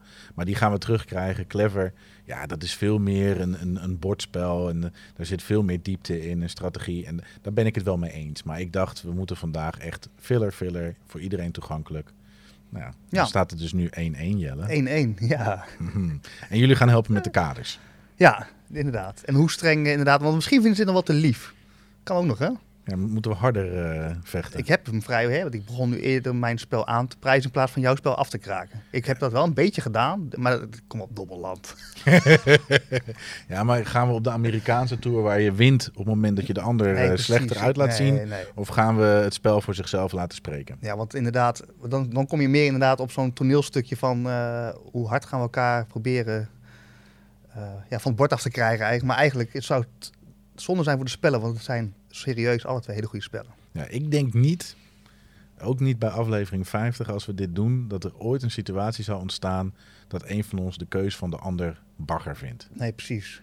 Denk ik. Nee. Maar ja, misschien gaat het wel gebeuren. Maar dan komt het vanzelf op tafel. Ja. Maar wat gewaardeerd werd... dan moeten we natuurlijk ook een top 3 in deze categorie op tafel leggen. Top 3 fillers, ja. Ja. Wil jij je hele top 3 afwerken? Ja, laten we of zullen we allebei... 3, 2, 2, 1, 1. Oké. Ja? Ja? Zal ik beginnen met mijn top 3? Kijk, even een disclaimer. Want dat is natuurlijk de vraag die ontzettend vaak wordt gesteld. Ook aan mij, als je mensen hoort dat je van spelletjes houdt. Wat zijn je favoriete spellen? Dus een top 3 is wel aan verandering onderhevig. Dus als je me dit over 2 weken vraagt, heb je zomaar kans dat er een andere top 3 komt als nu. Maar op dit moment is dit mijn top 3 fillers. Ja? Even testen, Jelle, of wij echt gesynchroniseerd zijn al. Als ik van 3 tot 1 aftel en dan bij waar normaal gesproken de 0 zou komen, wij ons favoriete bordspel neerzetten. Ja? Je bedoelt vullen of bordspel? Nee, gewoon bordspel in het algemeen. Dat we gewoon, daar mag je me voor wakker maken, die wil ik altijd wel op tafel leggen. Nu gaat mijn hoofd dus al, die kan ik niet processen. Nee, dat snap ik. Maar ik ga even kijken, proberen of we het goed kunnen inschatten. Ja? Maar mijn eigen favoriet. Ja. 3, 2, 1... Wingspan. Marvel Champions. Oh, ik zou zweren dat je Wingspan had gezegd. Oh, nee. Maar goed, ja, maar dit slaat ook neer. Marvel Champions. Oh, nee. Ja, maar dat is ook niet... Ja, ook die vraag, maar die gaan we ook wel een keer behandelen. Die vraag is namelijk ook weer... Heb je het over een solospel? Heb je het over een spel met 2 spelers? Met een groep? Partygame? Dus ook die vraag is natuurlijk enorm breed. Nou, als mensen mij het in de winkel vragen... dan zeg ik toch echt bijna altijd Wingspan. Ja. Omdat... Nou ja. Nee. Laten we de top 3. Want mensen denken, oh, die top zit al met een pen en papier klaar. Ik wil eigenlijk, mag ik dan beginnen met een honorable mention? Zeker. Afgelopen 2 weken, ja, 13 februari kwam die uit. Echt de ultieme filler. Als zijnde, als je dit niet kan spelen, dan weet ik het ook echt niet meer. Dus die is voor iedereen toegankelijk, taalonafhankelijk. Wel kleurenblind, blijft wel een dingetje. Ja, maar er zitten op elke kaart staat een logo die de actie ook weer doet. Is 7 Rounds, die is uitgekomen bij White Goblin Games. Super grappig, simpel kaartspelletje. Je hebt 4 kaarten op hand. In je beurt pak je een kaart en speel je een kaart. Alle kaarten hebben een actie. En aan het einde van 7 rondes moet je de hoogste som in je handen hebben. En die kaarten die zullen er natuurlijk voor zorgen dat de kaarten weggepakt worden of kaarten weggegooid moeten worden. Super grappige filler die recentelijk is uitgekomen. Dus die moest ik wel als honorable mention zeg maar meenemen. Ja, hij is nog te nieuw om echt te kunnen zeggen van hij past in mijn top 3. Maar het zou zomaar kunnen dat hij de toekomst daar zomaar in komt. Ja, nou... Nee. Maar oké, het is maar voor nu... Superleuk. Net zoals hip happening is dit wel echt een... Weet je, die is voor mij in de categorie. Die kan ik met iedereen spelen, jong en oud. Net zoals een lama en dat soort spelletjes. Ja, superleuk. En dat is 7 Rounds dus ook. Maar nummer 3. Jouw nummer 3. Ja, mijn nummer 3. En dat is best wel een nieuw spel eigenlijk. Dat is Cubosaurus. Heb je dat eens gespeeld? Nee. Het zit in de lijn van Q-Birds. Ook wel een bekend spelletje. En waarom deze bij mij op nummer 3 staat... en deze zondag ook weer op de spellenmiddag... door een groep van 6 spelers gespeeld. Zeg ik dat goed? Ja, je kan deze met de 6 spelen. Nee, dat zeg ik niet goed. 5. Dus met een groep van 5 gespeeld. Het is zo simpel als... ik heb mijn kaart in mijn hand en ik besluit... wil ik mijn kaarten doorgeven aan mijn tegenstander... of wil ik ze houden in mijn eigen... team, zeg maar, van dino's. En als je iets... Nou ja, eigenlijk is dat de enige keuze die je maakt. En als je iets doorgeeft, moet je ook een kaart uit je team mee. Maar wat is dus leuk is, je kunt dus ook op zo'n spelletjesmiddag zeggen van... nou, ik leg hem even uit. Binnen 3 minuten heb ik hem uitgelegd. Het zijn ontzettend makkelijke regels. Je kunt er dus met een grotere groep kun je dat gaan spelen. En... er zit dus veel interactie in. Want ook hierbij is het weer... ga ik bepalen of ik mijn kaarten zelf hou... of geef ik ze aan jou. Want bijvoorbeeld als ik 1 T-Rex heb ik 4 punten. Maar heb ik er 2, dan is het nog maar 1 punt waard. En heb ik er 3, dan ga ik er minpunten in. Dus je wil elkaar lekker kaarten toebedelen... hè, die dus eigenlijk jou in de min brengen en mij in de plus. En zitten er ook weer kaartjes bij waarmee ik van jou mag pikken en zo. Eigenlijk wat jij net ook zegt bij dat andere spel. Dus voor mij is deze, je speelt snel weg, maar je kan dit dus met een grotere groep spelen. En niet alle fillers zijn daarvoor direct geschikt. En daarom staat deze op mijn nummer 3. Omdat die en leuk artwork is, het spreekt mensen snel aan. Je wordt er in ieder geval vrolijk van. Je kan denken van ja, ik vind de stijl niet echt super. Maar het is vrolijk, kleurrijk, makkelijk te leren. Maar wel genoeg diepgang om met z'n allen eventjes nog een half uurtje plezier te hebben. Cubosaurus. Ja, mooi. Mijn nummer 3 is The Mind. Ik denk omdat er in de filler-categorie minder coöperatief te doen is. Omdat je vaak al naar een Pandemic gaat of een Robin Hood of misschien een micro-macro. Maar The Mind staat in mijn top 3 omdat het ervoor zorgt dat je een hele rustige avond hebt. Want je mag niet praten bij dit spel. De meeste luisteraars zullen het misschien wel kennen, The Mind. Maar je moet je kaarten in volgorde opgooien. Van 1 tot 99. Ronde 1 heeft iedereen 1 kaart. En ronde 2 iedereen 2 kaarten. Et cetera, et cetera. En wat er gebeurt als je de Mind speelt is... je moet hem eigenlijk zo blanco mogelijk gaan spelen. Dus de regel is, iedereen krijgt een kaart. En wij gaan ze op volgorde opgooien. De vraag hoe dan... moet je niet eens beantwoorden met elkaar. Je gaat elkaar een beetje aanvoelen. En er staat op een gegeven moment ontstaat een soort groepsdynamiek of groepsritme, waardoor je dit spel wel of niet succesvol kunt afronden. Dus hij staat in mijn top 3, omdat hij gewoon echt heel leuk is. Hij schuurt ook. Want ik heb hem met Martijn, waar ik ook veel Dobbelland mee heb gespeeld, regelmatig met z'n tweeën gedaan. We hebben moeten vals spelen om een keer het hoogste level te halen. Dus van, nou ja, dit hadden we eigenlijk goed gedaan, dus laten we maar naar level 12 gaan. Oftewel, we hebben hem nog nooit gehaald. Maar dat vind ik dus tof. Ja. Hij is ingewikkeld. Want je denkt, hoe moeilijk kan het zijn? Ja, het is ook niet moeilijk als jij de 5 vast hebt en ik de 90. Maar ja, als jij de 32 en ik de 33 vast hebt, dan wordt het een stuk ingewikkelder. Ja, dan moet je elkaar dus eigenlijk gaan aankijken. En ergens een gevoel hebben van, ah... Ja. Ja. Ja, Jelle, goed aankijken en wenkbrauwtje omhoog. Dit is wel echt trouwens, als je op date bent, hé. Kan het maken of breken dan in ieder geval. Toch? Dat je dan... Nou ja, precies. Ja, het kan ook een hele awkward date worden. Maar dan kan je ook eerst even een drankje doen en inschatten. Nou, gaan we de mind spelen of niet? Ja, het is maar goed dat we allebei een relatie hebben. Want ik denk niet dat je hier een eerste date goed mee doorkomt. Ik denk niet dat je snel iemand vindt die zegt... Nou, ik heb vandaag zo'n leuke date gehad. Die jongen wilde een spelletje spelen waar ik mijn muil bij hield. Ja. Goed, nummer 2. Nummer 2. Nou, dat... Ja, dit is ook echt een klassiek. Je ziet ook hier gewoon... nou, ik geef het een zeggen voor de luisteraar. Shelware, inderdaad. Regenwormen. En ja, het is gewoon... inderdaad, als je het hebt over mijn meest gespeelde spellen... is dat bij mij denk ik wel regenwormen. Omdat je... Dit is echt als filler ingezet. Dus inderdaad, je bent met je vriendengroep. Je hebt een grote spel gespeeld. Ah, het is nog net te vroeg om naar huis te gaan. Maar ook te laat om nog een heel spel op te starten. En dan is regenwormen, ja, en als je het over artwork hebt... Ik zou dit echt nooit hebben uitgekomen. Ik vind het echt... Het is alsof je kinderen op de kindercrash zegt van nou... ja, nee. Maar toch is het wel echt een leuk spel. En even een leuke anekdote. Want ook over regenwormen heb ik trouwens een filmpje. Dus mocht je willen weten hoe het werkt...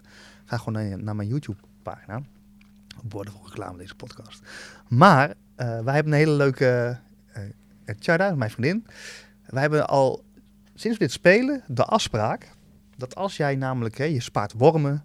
En het kan zijn dat als jij nou, een worm met nummer 19 hebt liggen, noem maar wat. En ik gooi 19, dan, of nee, ik print vanaf 21. 21 en ik gooi ook 21, mag ik jouw worm afpakken. Maar bij ons mag het alleen als je het volgende geluidje maakt. En ik ga het even goed bij de microfoon doen. Ja, dat hebben ook iedereen zo geleerd die dit bij ons heeft gespeeld. En Hugo, goede vriend van mij, die heeft mij echt 3 weken geleden opgebeld. Dit is echt waar, hè? Dus niet, en die zegt, ja, ik zit hier met dus een groep mensen en ik heb je even op de luidspreker gezet. Want ja, we zijn aan het regenwormen. Maar ze willen, wil je eventjes dat geluidje doen? Want ze geloven me niet. Dus ik zeg door die telefoon, ja, moet je dan... Nou, dus iedereen lachen. Nou ja, en ook daar hebben ze dus dat geluidje doorgezet en grote hilariteit. Dus een tip, een extra ervaring bij regenwormen. Pak je iets af, juist. Vanaf nu, als je ooit regenwormen speelt, ga je het ook doen. Maar dat geluidje en dat bij elkaar nou, afpakken. En nou, je ziet al een beetje in zo'n verhaal wat ik nu vertel. Daar zit gewoon hilariteit. Het is niet te zwaar, het is dobbelen. Dus ja, het is allemaal weinig strategie, maar wel echt ja, veel plezier. Dus ook weer met een grote groep na de koffie goed te spelen. Ja, topper. Ik heb getwijfeld of die in mijn top 3 zou komen, overigens. Die hadden we namelijk niet met elkaar doorgesproken. Nee. Niet gedaan. Eén anekdote aan mijn kant. Regenwormen met een bepaald vriendengroepje. Als wij wormpjes gooiden, was het... 2 wurmel! 3 wurmel! Er moesten wurmels geroepen worden. Geen idee of wurmel worm is in het Duits. Maakt ook niet uit. Nee, ik had eigenlijk gehoopt dat je opgebeld zou worden trouwens van... Hé Jelle, dat staat helemaal niet in de spelregels. Oh, ja. Dat je... Overigens voor mensen die dit op hun werk luisteren en hun buren... die denken ineens, wat zit hier nou voor ASMR-podcasts te luisteren? Nee, we gaat echt over spellen. Alleen Jelle doet... Wat is ASMR? Ja, van die YouTube-filmpjes van mensen geluiden maken. Dus dan gaat iemand heel langzaam eten. Oh, echt? Of met papier... Nee, waarschijnlijk zeg ik niet eens goed, hoor. Ja, en dat vinden mensen interessant. Oké. Ja. Mijn nummer 2. Ik twijfel een beetje. Dus ik heb een beetje vals gespeeld. Ik heb 2 spellen gepakt voor de tweede plek. Want uiteraard staat Dobbelland op 1. En ik heb namelijk gepakt Coyote en Perudo. En die heb ik allebei gepakt, omdat die elkaars tegenpolen zijn in wat ze doen. Perudo, voor de mensen die het niet kennen, in de Pirates of the Caribbean-serie... op het moment dat ze een dobbelspelletje spelen, volgens mij op de Flying Dutchman... op een van die schepen, is eigenlijk een beetje Perudo. Een bluffspel. En wat je doet, je dobbelt je dobbelstenen, je kijkt alleen onder je eigen bekertje en je voorspelt hoeveel er van een bepaalde dobbelsteen op al die bekertjes ligt op tafel. Deze kun je met 6 spelen. Je hebt ook nog een Perudo die je zelfs met 10 kan spelen. En dan ga je dus bluffen. Want ik kan bijvoorbeeld heel hard roepen 5 vijven voor de tafel. Waardoor iedereen denkt, nou dan heeft hij in ieder geval zelf een aantal vijven. Maar die heb ik helemaal niet. Dus vervolgens komt hij terug en dan zeg ik, ja ik geloof er geen bal van. Dus daar doe je het op de informatie die je bij jezelf hebt. En Coyote leg ik daarnaast. Omdat je daar namelijk een kaartje voor je neerzet op een standee. En doe je het op de informatie van de tafel, behalve wat je zelf hebt. Dus je ziet wel bij anderen. Precies, dus je zet een kaartje met cijfers in een standee. En je moet de som van al die kaarten en de bovenste van de trekstapel moet je voorspellen. En daar bluff je elkaar een beetje in. Maar ja, er zitten ook een min 15 en max 0 kaart in. Ja, als jij een min 10 punten voor je neus hebt staan. En iedereen biedt hoog en jij biedt er overheen. Ja, jij hebt niet gezien dat er ook weer 10 punten afgetrokken moet worden. Dus superleuke bluffspelletjes. Ook onder mijn studenten de toffe spelletjes. Ook omdat je het heel makkelijk met een drankje kan doen. Dus valt wat mij betreft in de kaders van een filler. Ja. En deze samen op de tweede plek. Nou. Mooi, ik heb ze overigens beide nog niet gespeeld. Maar ja, dat is wel grappig. Want dat bluffaspect, een beetje, ja, dat komt dus blijkbaar toch wel terug. Wat we toch wel... We hebben het niet zo uitgesproken, maar het komt wel terug in de fillers, het fillerconcept of zo. Ja, een beetje een gokje wagen, een beetje duwen. Ja, push your luck. Ja, het is natuurlijk ook een concept wat heel makkelijk speelbaar is. Want op het moment dat de geluksfactor hoog is, misschien is dat wel een gemeenschappelijke factor. Als de geluksfactor hoog is, dan kun je er ook minder strategie op loslaten. Ja. Want zodra je afhankelijk bent van dobbelstenen, ja, heb je minder in de hand natuurlijk. Ja. Dus dat is een interessante. Misschien hoort hij ook wel bij de definitie van een filler. Maar goed, zullen we onze nummer 1, die mag niet verrassend zijn. Nee. Voor mij Dobbelland en voor jou Jelle. Ja, voor mij ook Clever. Dus eigenlijk onze strijd zojuist. En als ik dat dan... Jij zegt nu wat en dat is toch wel... Waarom Clever maar op nummer 1 staat, is omdat... Dit is wel het meest gespeelde spel wat ik dus heb gespeeld wanneer ik dacht... ik heb een groter spel gespeeld, bijvoorbeeld met mijn schoonmoeder. En ik wil toch nog wel eventjes de diepte in. Dus misschien, dus dat is wel interessant. En dan weet ik dus niet of het dus dan echt een filler is. Maar dan zit er misschien nog een soort van tussencategorie... tussen gewoon een heavy game, een filler... en waarbij je toch wel die diepgang kan opzoeken... die je nog wel wil hebben, zo op het laatste stukje van de avond. En ik weet niet of die categorie bestaat... Maar voor mij is dat dus, omdat hij dan dus echt het toetje kan zijn. En dan is misschien een Dobbelland, met alle respect, dus neem maar een kopje koffie. Ja. Hè? Van, nog even een kopje koffie na. En dit is nog wel even lekker een dame blanche of zo. Hoewel, dit is trouwens ook echt, als je het over Nederland en uit eten en zo. Dame blanche. Ja, of een carpaccio. Alles wat ik kan zeggen, zeg ik dit. Nou goed, dat kwam uit mijn hart. Maar het kan ook een sorbet zijn. Maar weet je wel, dus soms wil je wel nog wat meer als een kopje koffie. Ja, en ik ben het helemaal met je eens. Clever biedt dat. Ja. Clever biedt, daar moet je je brein... En daarom denk ik de definitie voor mij... dat je ook gezellig moet kunnen ouwehoeren. Bij Clever, wil je Clever echt goed doen... dan zul je toch echt wel goed moeten kijken naar je blaadje... en moeten bepalen waar ga ik voor. En het afleggen van dobbelstenen voelt soms heel naar, maar ja... Als je die ene dobbelsteen toch een keer kan zetten... en dan het gokje neemt dat je derde dobbelsteen misschien niet geplaatst kan worden. Ja. Ja, er zit meer diepgang in een Clever dan in een Dobbelland. 100%. Ja. En dat was dus voor mij ook de reden... beschouw ik Clever een filler, ja of nee? Ja, doe ik wel. Maar dat brengt me dan nog één dingetje... en dan ronden we de top 3 daarmee af. De Nederlandse Spellenprijs die heeft 3 categorieën. Die heeft familie, kenners en expert. Ik zou het tof vinden of het nou de Nederlandse Spellenprijs is... of een andere... de grote speelgoedprijzen die zijn wat mij betreft te breed. Maar de Nederlandse Spellenprijs... Ik zou het tof vinden als zij een filler-categorie toevoegen. Dus mensen van de Nederlandse Spellenprijs... Ja, alleen lopen ze dus waarschijnlijk wel tegen het punt aan... dat het zo lastig te begrenzen is wat dan een filler is. Maar goed, dat zouden ze dan... Mogen ze zelf bepalen. Ja. En binnen die kaders dan... Ja. Hetzelfde geldt voor een familiespel. Wanneer is het een familiespel? Wanneer is het een kennisspel? Wanneer is het een expertspel? Zij hebben daar zeker hun kaders voor. Ja. Dus dat moeten ze ook voor een filler kunnen bedenken. Mooi, was overigens bij de uitreiking van de Nederlandse Spellenprijs dit jaar... ook iemand in het publiek die daar iets over zei. Oh ja? Ja. Dus daar ben ik niet de enige die daarover nadenkt. Maar goed, onze top 3. Uiteraard onze keuzes voor de matchup op nummer 1. Dat hoeft trouwens niet per se te zijn. Hè? Zoals vorige week had ik Heat ook eigenlijk boven Flamme Rouge. Oeh, nieuwtje. Ja, sorry. Mag ik even terugkomen nog? Jij kon weinig sportspellen bedenken. Er was iemand toch wel een beetje verbolgen dat ik Formula D niet in mijn top 3 had gezet. En ik had hem wel benoemd natuurlijk. Maar toen ging ik nog eens nadenken over sportspellen. Er was iemand gezegd van nou, als er American voetbalspel echt nog uitkomt, dan wil ik het zeker weten. Die niet, maar we hebben sinds deze week een ijshockeyspel in de winkel. All Stars. IJshockey. Ja, nog niet kunnen spelen, maar dat ga ik zeker doen. Maar daar wilde ik nog even op terugkomen. Ik dacht van, oh ja, dat is ook wel een vet thema. Wel heel Amerikaans van me, geef ik toe. Maar een ijshockeyspel. Maar is het dan wel zo, als ze hem dan hier in de winkel willen hebben, dat je er even naar de vriezer moet lopen? Want... ja, hij ligt al ontdooid voor je klaar. Ja, interessant. Nou ja, dat ben ik wel benieuwd. Hoe je namelijk het concept ijs in ijshockey kunt brengen in een bordspel. Ja. Want anders kan het ook een hockeyspel zijn. Ja, maar daar hadden we natuurlijk vorige keer over. Hè? Het sausje van een spel. Ja, maar ergens moet dat glijden erin zitten. Ja, of het vechten tussen de spelers. Ja. Nou goed, we gaan dat... Ik heb nog niks, maar daar komen we misschien nog op terug. Goeie. Maar onze top 3 was dat. En ja, daar komen we bijna mee aan het einde van de podcast. Ik zit even te kijken. We zitten nu op 1,5 uur. Ja. Oké. Nou, dus 20 minuutjes langer dan de vorige keer. En dat brengt ons bij het thema van de volgende, want daar hebben we al over nagedacht. Nou, eigenlijk hebben we die in onze schoot geworpen gekregen. Hè? Ja, helemaal. Ja. Nou, dat was wel een verre worp, want die komt helemaal uit Zweden. Ja. Toch? Ja, Erik. Ja. Ja, jij hebt hem in jouw mailbox of je WhatsApp gekregen. Dus, ja, een DM'tje in de Instagram inderdaad. En Erik die heeft een Nederlandse vriendin. Die zijn een tijdje geleden naar Zweden geëmigreerd. Maar Erik is ook een tijd hier geweest en heeft ook Nederlands proberen te leren. Dus die heeft onze podcast gewoon in het Nederlands beluisterd. Vond hem heel erg tof.